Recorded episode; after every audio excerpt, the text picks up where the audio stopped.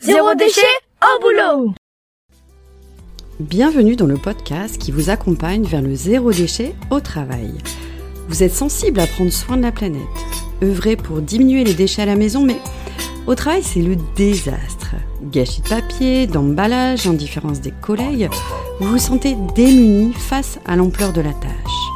Alors, bonne nouvelle, ce podcast s'adresse à tous ceux qui souhaitent avancer de manière positive et concrète dans une démarche de diminution des déchets en entreprise. À travers ce podcast, vous allez découvrir des exemples inspirants d'individus qui font bouger les lignes au travail, des outils concrets pour réfléchir à la démarche et même partir à la rencontre de structures qui peuvent vous aider. Allez, place au sujet du jour. Donc, bienvenue pour ce nouveau podcast. Je suis ravie de vous faire découvrir un projet utile, plein de sens, de savoir-faire acquis mais aussi transmis, bref, un projet qui fait du bien. J'ai invité aujourd'hui Laetitia Libourac, fondatrice des Recoupettes. Laetitia, bonjour. Bonjour Sophie. Bienvenue. Alors en 2018, vous choisissez de quitter le milieu de l'enseignement spécialisé pour vous reconvertir dans un projet qui correspond plus à votre essence, la couture, basée sur le réemploi de vêtements, avec un fil conducteur autour du zéro déchet. Aujourd'hui, votre projet a bien grandi. Ce sont deux personnes qui sont venues vous rejoindre, mais aussi près de 90 bénévoles qui œuvrent pour faire grandir l'association. Je vous propose de parler de votre projet, du textile et de ses problématiques déchets, mais aussi des joyeuses solutions que vous apportez dans le domaine. On y va? On y va. Allez. Alors, pouvez-vous nous présenter l'histoire des recoupettes et ce qui vous a amené à créer cette activité? Alors, les recoupettes sont nées en, en 2018. Ce qui m'a amené à créer cette activité, c'était que j'étais dans un moment de vie professionnelle euh, un peu perdu.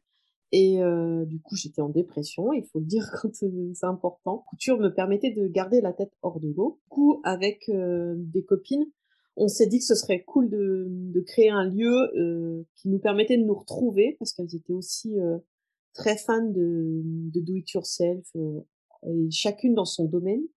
Donc, euh, il y en avait une qui était dans la plus dans la puériculture, la seconde plus dans les bijoux, et moi j'étais dans tout ce qui était euh, zéro déchet que je pratiquais déjà euh, depuis longtemps dans mon quotidien. Du coup, il y avait tout le mouvement de, de, de réalisation de ses propres objets en zéro déchet.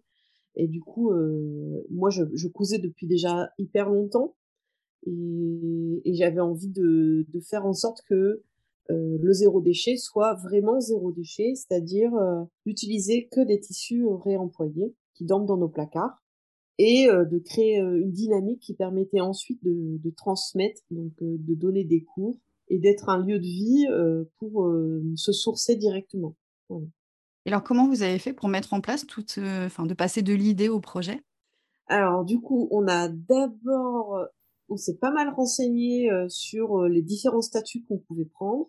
Et euh, au final, on a choisi le statut associatif et on s'est fait accompagner par l'association Maillage, et une association qui accompagne les porteurs de projets en milieu associatif, en, donc en économie sociale et solidaire, à viser d'emploi.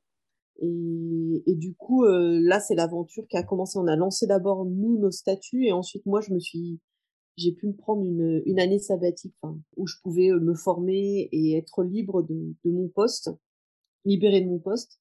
Et du coup, euh, j'ai passé un an à me former auprès de Maillage, les formations qu'ils proposaient, à comprendre ce que c'était les statuts associatifs, euh, ce que c'était euh, d'employer quelqu'un, la gestion financière, porter un projet, etc.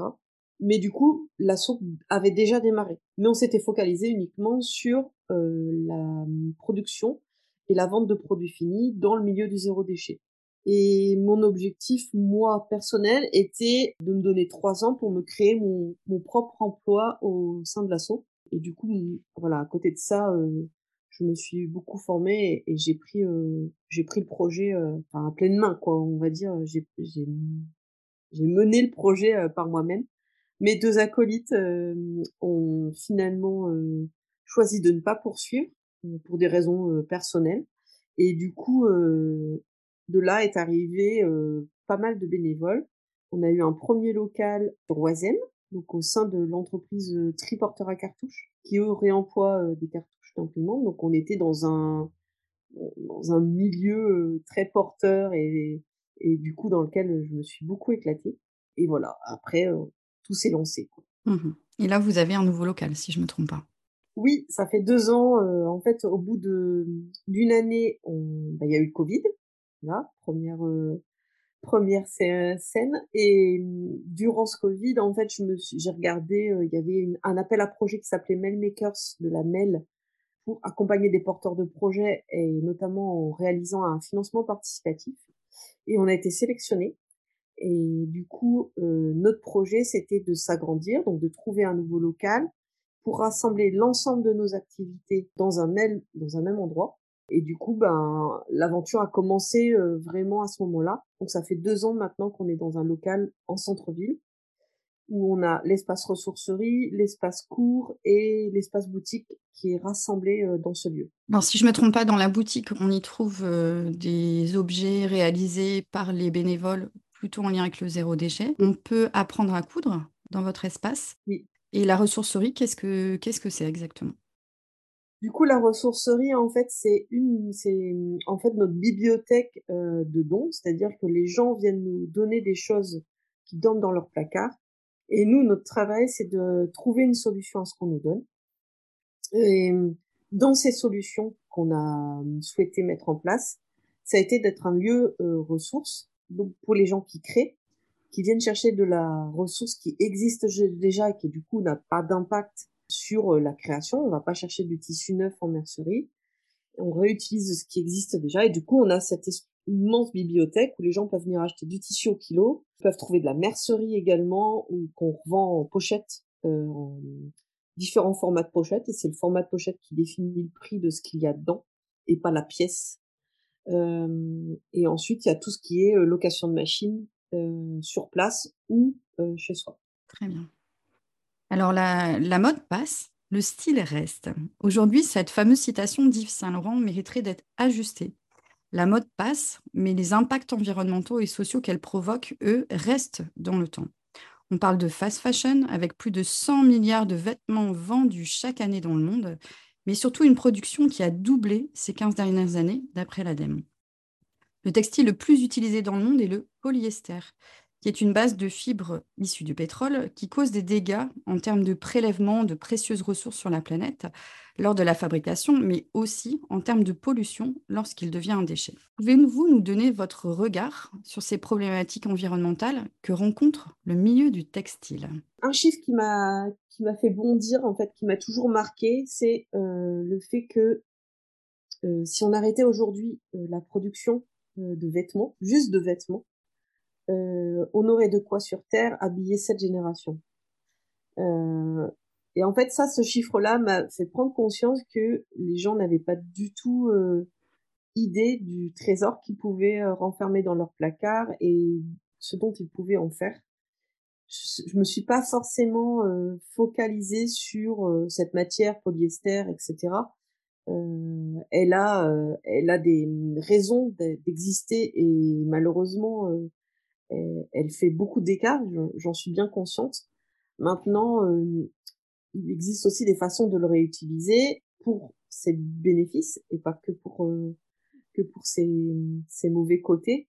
Je pense qu'il faut pas toujours tout bannir, mais bien réfléchir à ce dont on a besoin euh, dans le milieu sportif, dans le milieu technique, le polyester est hyper important euh, pour des raisons euh, de, de enfin, durabilité, etc. après, c'est ce qu'on en fait et c'est la façon dont on produit qui pose problème. C'est-à-dire qu'on ne va pas produire pour une personne qui en a réellement besoin et qui va l'utiliser pendant longtemps, mais on va le produire à grande échelle et, et, faire en sorte que ça rentre dans les consciences des consommateurs, que c'est indispensable dans nos armoires, que c'est génial, que du coup ça fait baisser les coûts, euh, etc. Et je pense que c'est là-dessus que les consciences collectives elles doivent euh, absolument euh, prêter attention. C'est de réfléchir déjà soit sur quel est mon mon besoin au, quotidien en termes de textile, donc ça va concerner les vêtements, mais aussi les tissus d'ameublement, la déco, le linge de maison, vraiment le textile dans sa manière euh, la plus large possible. Comment est-ce que je peux réutiliser? Pour moi, la première solution, c'est vraiment celle-ci. C'est autour de moi, comment est-ce que je peux réutiliser, comment est-ce que je peux emprunter, louer, avant d'acheter quelque chose de neuf qui va forcément avoir un plus grand impact.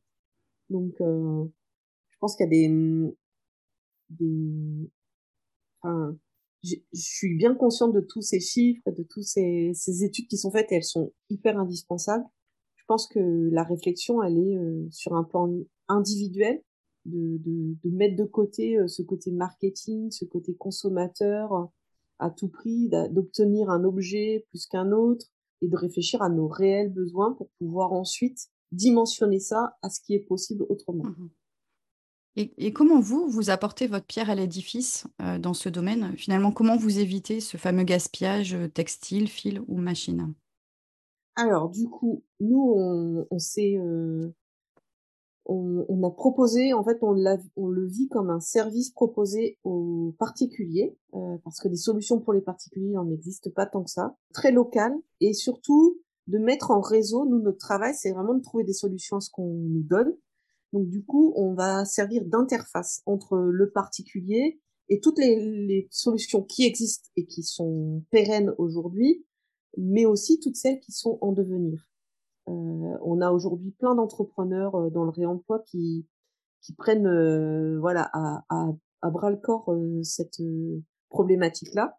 Donc du coup, c'est bah, se tenir au courant de ce qui existe. Comment est-ce que nous on peut être ressource pour eux mais aussi euh, dans notre pratique au quotidien, ça va être euh, euh, bah, de faire réfléchir les personnes qui n'ont pas toutes ces connaissances et de les mettre en lien, de les aussi.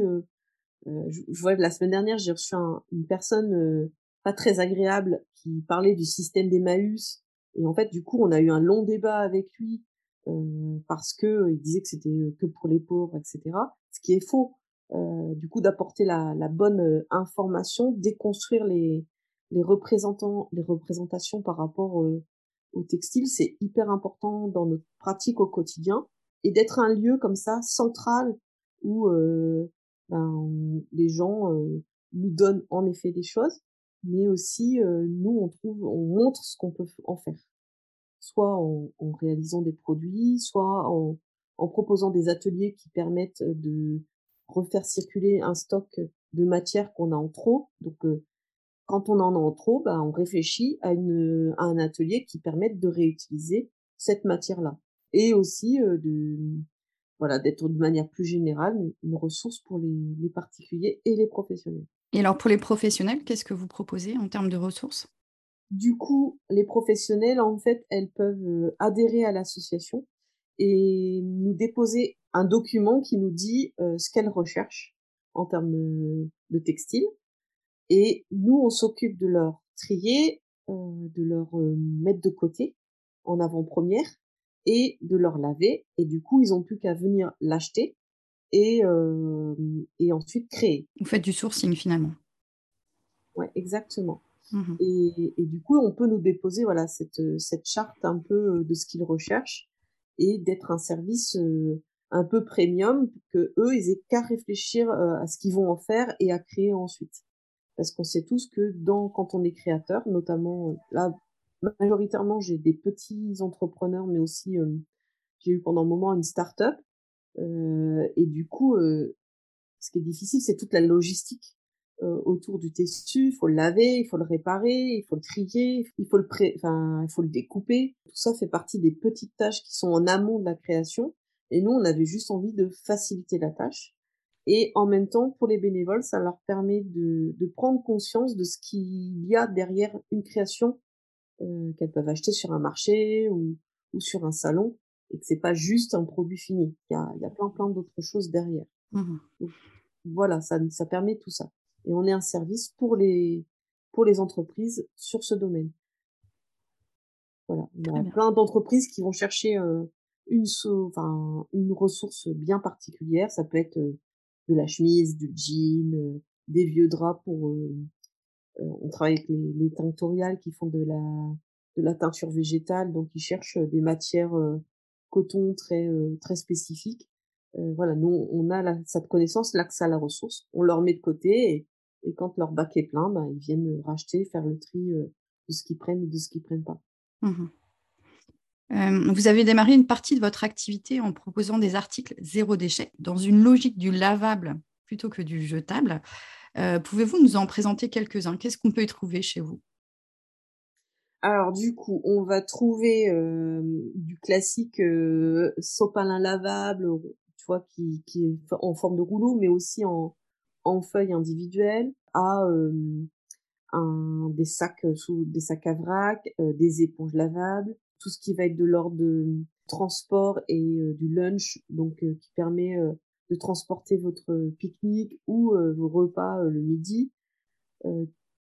vraiment, ça, c'est assez divers. On, on a des sacs, des serviettes de table, des choses qui sont basiques, mais qui ont du sens dans notre quotidien et dans notre utilisation, et, et qui va surtout être pratique à utiliser. Voilà. Nous, on voulait aller chercher le zéro déchet dans le sens où on peut réutiliser des ressources. On a aussi les serviettes hygiéniques lavables. On a cherché bah, comment est-ce qu'on pouvait réaliser ce type de produit parce qu'on sait très bien que nous, on récupère pas du pull, donc c'est la, la matière imperméable technique, on va dire, qui permet aujourd'hui de faire les couches lavables, les serviettes hygiéniques lavables. Euh, bah, nous, on récupère des parapluies cassés pour pouvoir en faire. Et on a cherché à mmh, faire en sorte que ce soit rapide à faire pour que ce soit accessible en termes de prix. Et que du coup, on s'adresse à des personnes qui n'ont pas forcément les moyens, des personnes qui veulent se doter, qui ont une grande famille et qui, pour, pour le pour lesquels ça va représenter un coût assez important, les étudiants, euh, qui leur permet de faire également des, des économies et d'être voilà une solution alternative en passant par que des produits zéro déchet qui sont réalisés par des machines réemployées et qu'avec de la mercerie réemployée également. Voilà, on est vraiment 100% réemploi. Et donc pour donner un repère, la serviette hygiénique lavable s'élève à quel tarif? Elle s'élève à 8 euros. D'accord. 8 euros pièce. Donc c'est vraiment moins cher que ce qu'on peut trouver actuellement. Euh. Ouais, en général, on est dans moitié moins cher. Donc ça, ça va être. Alors après, on a un, fonctionnement qui fait que nous, on affiche les prix au minimum, qui viennent couvrir toutes les charges euh, derrière, et on laisse les gens euh, définir ce qu'ils ont envie de donner. Donc il y a des personnes qui vont acheter la serviette à 8 euros, et puis il y a des personnes qui vont rajouter de l'argent dessus pour pouvoir venir soutenir la formation bénévole, euh, la création à l'emploi euh, dans l'entreprise. Voilà, et on, en fait, le but, c'est de toujours stimuler la réflexion, de, de, faire comprendre aux personnes de ce qui compose un prix, euh, ce qu'il y a derrière, et qu'ils peuvent être acteurs de ce prix-là. Mmh voilà, ça c'est notre, notre, notre leitmotiv. Un prix en conscience. Exactement. Alors, vous, je sais que vous proposez aussi des activités au sein des collectivités ou d'entreprises. Est-ce que vous pouvez nous en présenter quelques-unes? Oui, alors on a euh, fait avec l'Université de Lille, qui a été les premiers à, nous faire confiance sur ce sujet, euh, des ateliers pour, euh, dans le cadre de la précarité menstruelle auprès des étudiants. Donc, on a mené des ateliers sur tous les campus en collaboration avec Morgane de Blue qui elle s'occupe de la partie plus sensibilisation, euh, réponse aux questions autour de la sexualité, de la précarité menstruelle.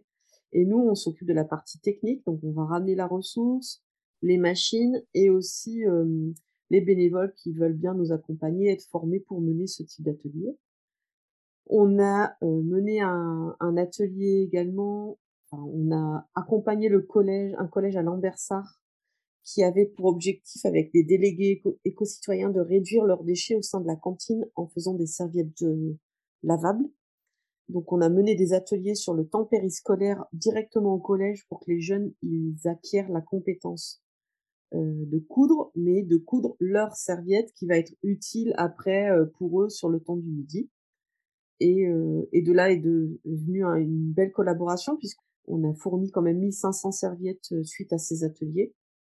Donc ça a été un gros travail, mais c'était euh, hyper intéressant d'être dans dans la continuité euh, des ateliers avec eux. Après, on a fourni les serviettes euh, dans plusieurs restaurants, dont TAC, qui est un restaurant dans le quartier de Vauban, qui est un tiers-lieu en fait, avec un espace coworking, etc. On a fait aussi pour la voisinerie loisienne. Voilà, on est en fait, moi j'aime bien nous considérer comme une réponse possible aux problématiques des entreprises. Ça peut prendre plein de formes différentes.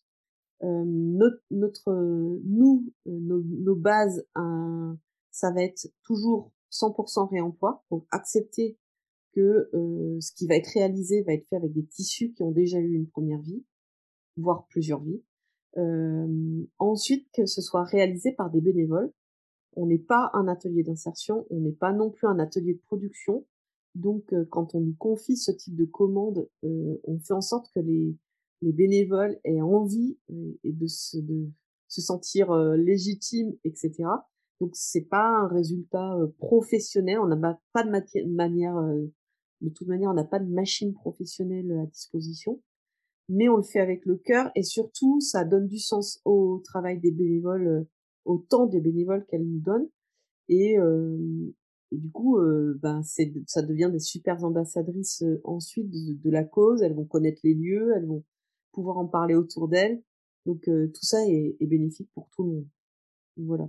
Et est-ce que vous proposez des ateliers à l'interne des entreprises? Alors, une idée, par exemple, c'est de la réparation de, textiles spécifiques pour le, travail, des vêtements de travail. Est-ce que vous faites ce genre de choses ou des ateliers de sensibilisation, d'apprentissage Oui, on fait des ateliers. on a fait des ateliers avec la ville de Roubaix sur la réparation, donc les bases de la réparation. On peut proposer des repair cafés textiles, mais pour l'instant, on n'a pas de lieu qui va nous accueillir ou alors il faut le travailler en fond, c'est-à-dire il bah, faut que ce soit quelque chose de régulier, pas juste une, une fois de temps en temps pour que ça prenne sens pour les, les salariés. On, en fait, on a la possibilité de, de faire énormément de choses. On, on, demande juste à ce que les entreprises viennent à nous, qu'on parle du projet ensemble, qu'on co-construise. Euh, J'ai pas un catalogue d'ateliers précis à, à, proposer, mais je sais que euh, de leurs problématiques, on peut nous trouver des solutions en termes de, propositions d'ateliers. Il n'y a plus qu'à vous appeler alors. Exactement. Avez-vous un rêve à venir pour continuer à avancer dans votre démarche de réduction des déchets dans le domaine du textile? Euh, forcément, notre rêve, c'est toujours, euh, ça a toujours été de, s'agrandir et, de vraiment euh, proposer un lieu ressource à la fois professionnel et particulier.